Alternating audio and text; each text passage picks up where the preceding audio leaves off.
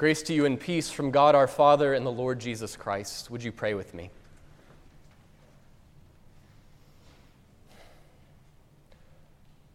Lord Jesus, you have set us free for freedom. You have set us free by your death and resurrection to receive new life and to live fully into that life. A flourishing Holy Spirit, we pray, help us to stand firm, to resist the desires of the flesh, to resist the urge to submit to a new yoke of slavery. Spirit, speak to us now by your word. In the name of the Father, Son, and Holy Spirit. Amen. Amen. You can be seated. From time to time, our church calendar and our civic calendar meet in these stimulating ways. So, for instance, this Sunday on the American calendar sits right in between last Sunday, which was Juneteenth, and this, the weekend following, the, the weekend coming up, which is Independence Day celebration. And here are these two national holidays, one very old and original, one quite new but still great, and they're devoted to freedom, right? Juneteenth being the day when the Emancipation Proclamation finally made its official way to all the states of the Union, liberating the enslaved. And then you have Independence Day, which, of course, marks colonial America's flamboyant break with His Majesty the King. But it's smack in the middle of these two freedom holidays that we hear in today's lectionary, Paul's gospel presentation. For freedom, Christ has set us free. Stand firm, therefore, and do not submit again to a yoke of slavery. But freedom is this difficult concept to pin down. In our day and age, freedom most often refers to the absence of restraint. An action is free if it is uncompelled and unimpeded. But even here, we immediately find disagreement as to what exactly counts as restraint and what exactly counts as freedom because we can't remove every restraint. That would be chaos. So we have to start having this debate about what kinds of things need to be restrained and what sorts of liberties need to be preserved. And so you end up with questions that we endlessly struggle over, right? Am I free if I can't buy or carry a gun whenever and wherever I desire? Am I free if I can't marry whomever I desire? And restraint doesn't just mean being prevented, you can also be restrained by the ties of obligation, even chosen obligations, right? So, am I free as a citizen if I have to pay taxes? Or am I free if I have to stay married till death do us part? Am I free if I have to carry a pregnancy to term? You all have surely heard the Supreme Court's Dobbs decision of this week. And I don't mean to relitigate the whole debate, right? But, but that debate over abortion in this country has long been a struggle over the nature of freedom. And you, you've heard the pro abortion mantra, right? My body, my choice. This assertion that the body is an inviolable realm of freedom right? That, that cannot be restrained. I can do with it as I please. And I saw a tweet this week which just said it explicitly, right? Abortion is essential, is what it said. Abortion is health care. Abortion is liberation. Abortion is freedom. What clearer demonstration do we need of the abject emptiness of modern conceptions of freedom if this is what it ends with? To be unrestrained in ending the life of an unborn child is not freedom. It may well be the absence of restraint, but it reveals that the absence of such restraints is not freedom, it's actually pandemonium, it's hell. It's anti freedom. It's actually subjection to the deepest, darkest forces of death. So when we think of freedom just as the absence of restraint, we're actually left rudderless, completely unable to make sense of what freedom is actually for right? Freedom from only creates this vacuum into which a thousand demons can run in and set up shop trying to convince you that freedom is actually for X or Y or Z. And maybe you don't even need demons to do it, right? If you're feeling free but directionless, there's a horde of salespeople and gurus who have just the diet, just the exercise plan, the perfect decluttering agenda, just the right prepackaged set of oils or vitamins or books or charms, which will set you free into a perfect and full life. There are a thousand ideologies that are eager to claim your freedom for their cause, and they promise you fulfilled life as a reward, right? Well, of course you're feeling tired. Of course you're feeling unenergized. Of course you feel bounded in. Have you tried democratic socialism or paleoconservatism? Have you tried environmentalism or maybe techno-futurism? Don't you know that minimalism is freedom? Don't you know that maximalism is freedom? Have you considered joining Team Red or Team Blue? I'm not saying all these things are worthless or even necessarily bad, but they make for absolutely insufficient visions of what freedom is for. So it turns out that freedom, this thing that we all love, is actually a problem. And not only is there the initial problem of bondage, the problem that people are denied freedom from oppression and enslavement and debts and more, there's also the problem that when we actually get to exercise freedom, we have no idea what it's for. Even when we get a taste of freedom from restraint, we quickly discover that we just arrive at a new kind of bondage. Because when we're free to actually get what we desire, it's not long before we recognize that we desire things that oppress or use others. We desire things that trap us in cycles of addiction and falsehood and pain. When we're free to pursue our desires, it ends up looking a lot like well, sexual immorality, impurity, sensuality. It looks like idolatry and sorcery and enmity and strife and jealousy. It looks like anger. It looks like rivalries and dissensions and divisions. It looks like envy and drunkenness and orgies and things like these. We think that we're free, but we find ourselves enslaved again to deeper and more insidious forces. So freedom presents us with a problem. Yet here in Galatians 5, which we heard read this morning, Paul is preaching. He's in full on preacher mode, saying, For freedom, Christ has set us free. So, what is this freedom? Here might be the solution to the problem of freedom. Here's the message of freedom that we need to hear Christ has set us free. That must mean that there was some kind of bondage, something we need to be freed from. But He's also set us free for freedom. There's some positive vision of freedom, some Jesus shaped, spirit secured liberty that belongs to the Christian. So let's start where Paul starts. If Christ sets us free, it must be the case that before Christ we were not, in fact, free. We actually need freedom from something, and we do. Both Scripture and experience teach us clearly that every single person, you and me and everyone you've ever met, is born into the bondage of sin and death. At the beginning of Galatians, Paul says that we live in this present evil age from which we must be delivered. And, and the thing that makes it a present evil age, he says in Galatians 4, is that we were enslaved to those things that are not by nature God's. We were enslaved to the elementary principles of the world that's sin, death, and the devil. Jesus said that everyone who practices sin is a slave to the power of sin. And everyone who sins is surely going to receive the wages of sin, the natural consequence of sin, which is death. That's what the scriptures teach us, but I have little doubt that you know personally what this feels like. You know what it is to know what's good, but to be unable to choose it. You know what it is to do the very thing that you don't want to do, to do the very thing that you promised yourself you'd never do again. You know what bondage to sin, death, and the devil is.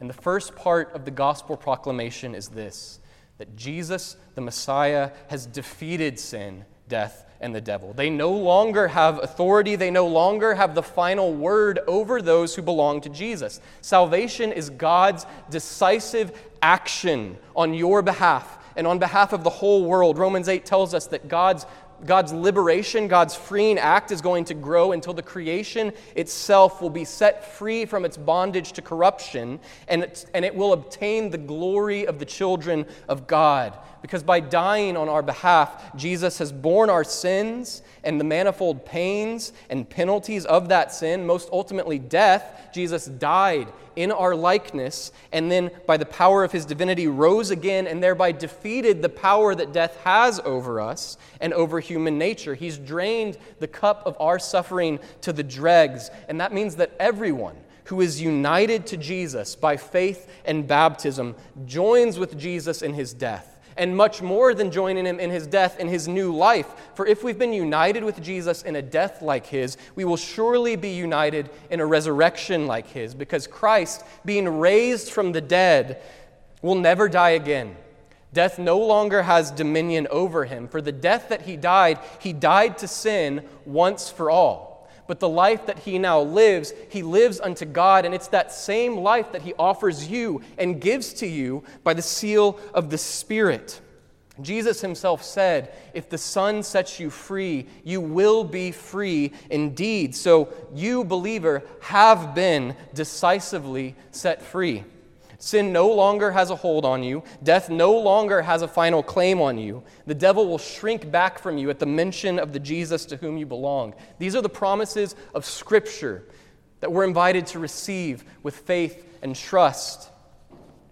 But perhaps you've noticed, as every Christian eventually does, soon does, that you don't always feel that freedom. Your sins still nip at your heels. Or if you're honest, sometimes it feels like sin is holding your leash. The devil and his demons still feel mighty creative in their attempts to tempt you and coax you or outright oppress you. What's going on with that?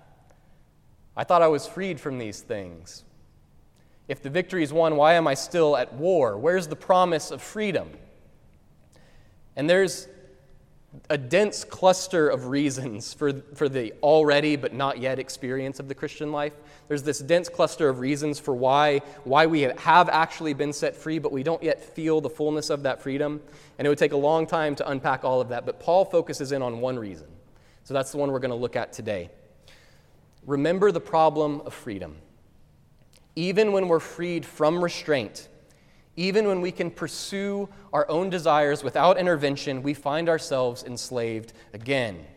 So it's not only the powers and principalities of sin, death, and the devil that we need liberation from, we need liberation also from the passions of our flesh. Which means that you can be set free. You can be brought through God's mighty action and forgiving love into the freedom of the Christian life, but then you can compromise and you can crawl back and you can reject that freedom. Remember Israel in the wilderness. They are dramatically liberated in the Exodus from Egyptian bondage. They're mightily and finally delivered from their oppression. The victory is won. The Egyptians are buried in the sea. They're set free from Egypt, and they're set free for the worship of Yahweh. But what happens almost immediately? They encounter a little bit of suffering. They start to doubt. They grumble. And they start to think they just might want to return to Egypt, where at least there was meat to eat. And before long, they're worshiping idols. And this same temptation haunts Christians. It's why Paul wrote Galatians to the church in Galatia, this beloved church to whom Paul announced the gospel of freedom. They're now entertaining the idea, they're now thinking about submitting again to a yoke of slavery. And there are actually two kinds of yoke to which liberated Christians are tempted to submit. First, there's the one that Paul is primarily concerned with in Galatians. He's worried that Christians will trade in their freedom and instead immediately submit again to the law. This gets a little bit tricky because the law was given as a guardian and as an aid to covenant keeping, and so the law is good. Jesus affirms the goodness of the law. But while the law showed us what was good to do, it didn't give us the power to actually do that good thing. And so the good law was given to a people who were dead in their trespasses and sins. So instead of life, the law ends up bringing to dead people condemnation and death and the curse of the law. But the law is fulfilled perfectly in Christ, who lives the life of, of perfect righteousness to which the law points and which we could not. And, and not only that, he bears the curse of the law, the death to which the law condemns us on the cross. And in so doing, he secures and then provides new life to us through the Spirit. So that same Spirit who in the beginning animated was the animating breath in Adam's lungs is now given to believers and breathes life into our dry bones and actually makes us alive so Paul is warning the, the church in Galatia you've been made alive. You've been set free from the curse of the law, but like Israel after the Exodus, you're not going to know what to do with that freedom. You're going to be ill equipped and, and vice riddled at the beginning, and you're going to start looking around for some sort of comfortable, familiar bondage. And in Galatia, that comfort was being offered by the Judaizers, right? They knew exactly what to do if you had freedom. If you want to belong to God's justified people, you needed to do what God's people had been doing for a long time. You needed to become Jewish. You needed to be circumcised. You needed to keep the law. But Paul is adamant here. The way that God's people are made right with God, the way that God's people are made alive, has changed forever with the arrival and the salvation of Jesus the Messiah. And so the Galatians can't go back to the yoke of the law, right? The law is still good, but it's actually worthless and detrimental if you treat it like the way to be made right with God. And if you start making adherence to legalism, if you start making adherence to the law mandatory for belonging to God's people, what you're doing is preaching an anti gospel. You're saying Christ is not the way to be reconciled to God. Because now that Jesus, the Christ, has come, now that Jesus ha- has defeated death, and raised up the possibility of new life, belonging to God means being united to Jesus by faith in the seal of the Holy Spirit. So that's the first yoke that we're tempted to go back to. There's this temptation to throw your freedom away, to throw your life and the Spirit away, and to exchange it for legalism, to exchange it for bondage to the law, which can show you what's right, but can't make you alive. But there's this other temptation too there's the temptation to take your newfound freedom and to use it as an excuse to do whatever you want to do. Paul says you were called to freedom, only do not use your freedom as an opportunity for the flesh. So there are things that you can do with your Christian freedom that actually will destroy it, that will immediately subject you to the same forces which killed you in the first place. And the law spoke against these very things, and rightfully so. But again, the law itself is a teacher. The law can show us what's right to do, but it can't actually prevent you from running headfirst into, into those sins, right? Rules can be good, but rules are not agents. They don't actually do the good or the bad things that have consequences. Persons do, people do, you do. So rules can point you and guide you and direct you, but they do that so that you can actually live, so that you can actually do what is good and right. And here we're starting to finally arrive at an idea of what freedom is for. One way to say it is that God's liberation comes with a vocation. God frees you because he has a calling for your life. Lasting freedom, it turns out, isn't just the absence of restraint, lasting freedom has a certain shape.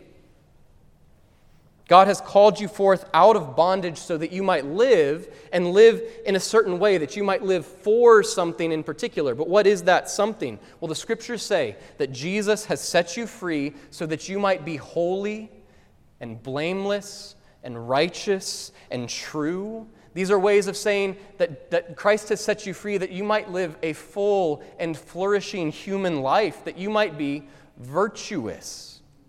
Love, joy, peace, patience, kindness, goodness, faithfulness, gentleness, self control. These aren't laws. These aren't laws to be dutifully followed. These are virtues. These are things that are supposed to become a part of your character, a part of your nature. And, and these are actually the parts of you that are going to last into eternity, right? Love does not pass away. Peace does not pass away. Joy does not pass away. These things that we cultivate in the life of the Spirit, these virtues are going to stay with us forever. They're part of the perfectly human character which the Spirit is forming in you. We call them, when you put them all together, Christ likeness. God calls, God sets you free so that you can be like Christ. God sets you free so that you can be a saint. If you want a concise definition of freedom, it might be this sainthood is freedom. And from this perspective, we can start to see what the law was for all along. I don't make rules for my children, or teachers don't make rules for their students so that they'll spend their whole life following rules. That's not the goal. That's not why rules are created. You make rules so that those to whom you are te- those whom you are teaching internalize those rules, start to recognize that this is the actual shape of reality. This is how to pursue what's good, and they become a part of you. They become a part of our children. They become a part of our students. They become a part of us so that we can then pursue the actual goods that the laws are pointing to. Not so that we'll have a perfect like record, not so that there's no black marks on the things that we like I didn't do envy this week. I didn't do like idolatry for a few days. No, it's, it's so that we can actually pursue and do what is good. What, what does this freedom look like? Let's think of an analogy.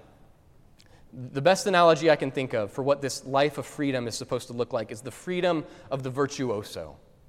So think of, think of a pianist, right? When you learn an instrument like the piano, you start by having to submit to rules.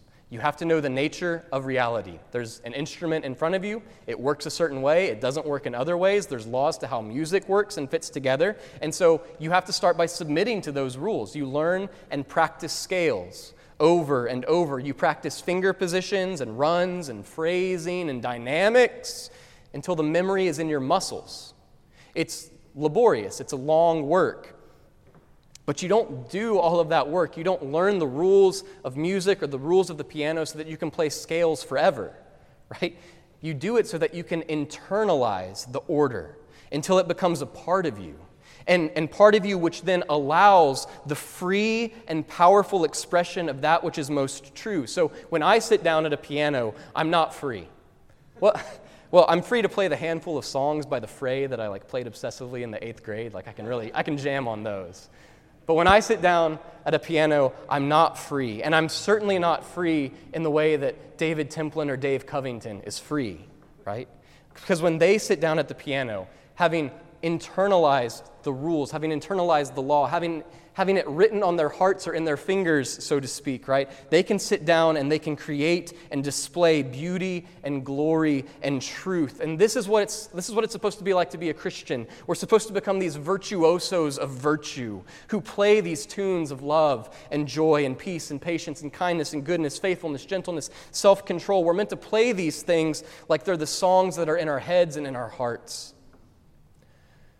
But don't hear me don't hear Paul say that God has set you free just so that you can get your moral act together. That's not what I'm trying to say, right? Our Lord Jesus doesn't put away all hurtful things from us and then say, all right, now figure it out from here, right? Salvation is not God saying, let's take it from the top. It's not God saying, all right, I've sort of wiped away the record, try again.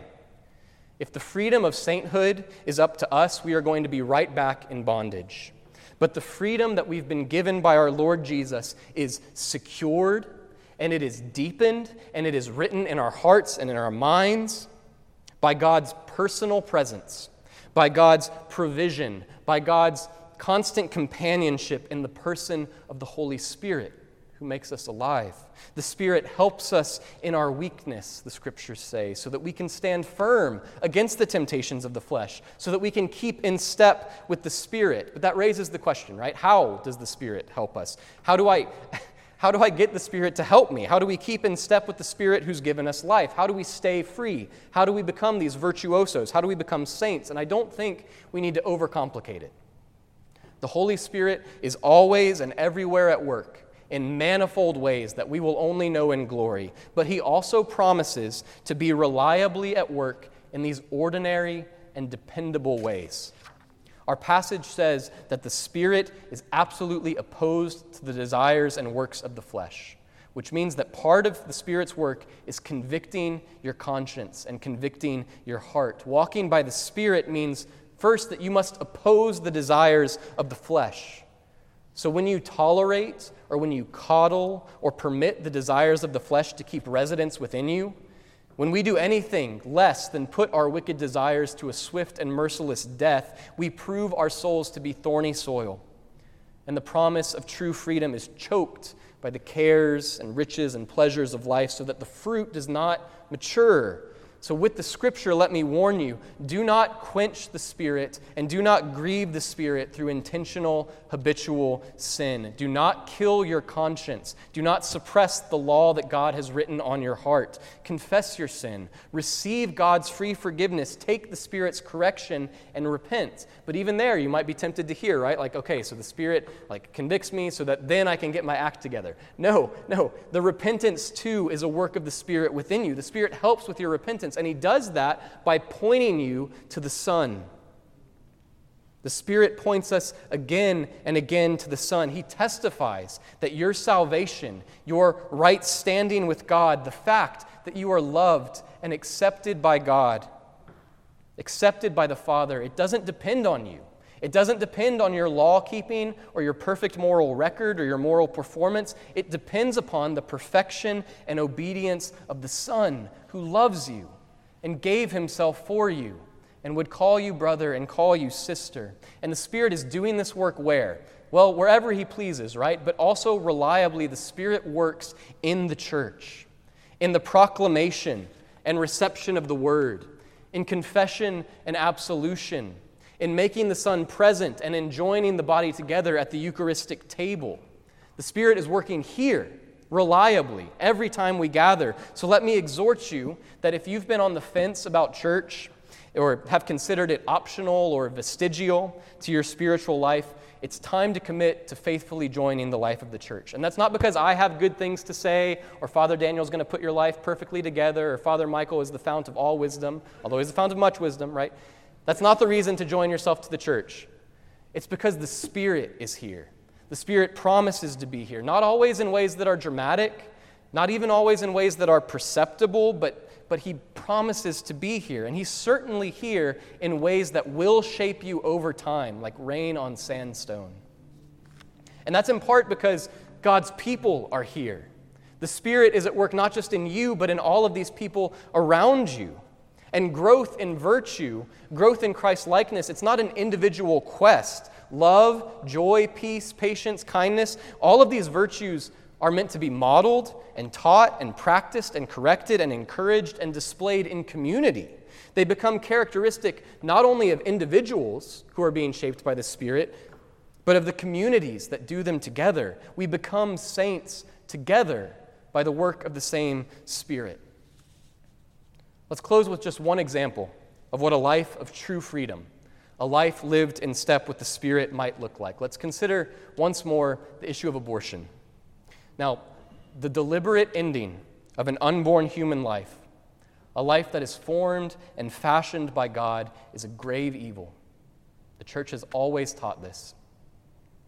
Now, this does not mean it's a grave evil that's beyond the realm of forgiveness, right? If any of you here this morning have, have been complicit in thought, word, or deed in the sin of abortion, there's forgiveness for you, right? Repent of your sin, confess your sin, and God will forgive you and restore you to new life. But we can say unreservedly that it is a grave evil. There is absolutely a moral law against it. And praise God, now and soon in many states, there's going to be civic laws against it. But as Galatians has taught us, to have laws preventing evil is not the fullness of freedom. The Dobbs decision of this past week is only a long belated first step in cultivating a full culture of life with the, which the scriptures commend. Making abortion illegal is a good thing, but it's not itself the flourishing fruit of the Spirit. The freedom for which Christ has set us free looks like the virtues, right? Let's consider that fruit of the Spirit. It looks like sacrificial love for the sake of the unborn and also for mothers and fathers and for the orphaned and the abandoned. It looks like joy right? Joy rather than judgment or scolding at the news of a new life, and joy rather than annoyance at the presence of children in our midst. It looks like peace. It looks like peace when a woman facing the fear of a lonely pregnancy or an impoverished motherhood is met with a community of generosity, of resources and support. It looks like patience. It looks like long suffering patience with the difficult, difficult task of raising children. It looks like kindness in providing for the needs of the needy, the needs of those who are terrified at the prospect of being responsible for a child. It looks like the goodness of adoption and fostering. It looks like faithfulness in marriages and families and friendships, a refusal to abandon our responsibilities and our neighbors. It looks like gentleness with those who suffer the pain that so often attends the creation of new life, with those who experience infertility or those who miscarry. And it looks like self control as the sexual ethic that we preach and teach, but most importantly, practice. And this is just what the fruit of the Spirit might look like in one area of life. This is just one area that we might act like the saints that God has freed us to be. And God calls you not to be a saint in general, right? He doesn't say, all right, now go be a saint. He calls you to be the particular saint that you are meant to be. I can't be St. Anselm. I can't be St. Augustine. I can only be St. Zach. And God calls you to be St. Daniel, St. Nathan, St. Jean, right? St. Becket and Brendan. He calls you to be the saint that you are meant to be. He doesn't liberate you so that you can display some sort of general love or faithfulness or gentleness, but to practice love and to practice faithfulness and to practice gentleness in your actual life and with your actual relations. We have been set free, brothers and sisters. Christ has set us free, so stand firm and do not submit again to a yoke of slavery. If we live by the Spirit, let us keep in step with the Spirit. Amen.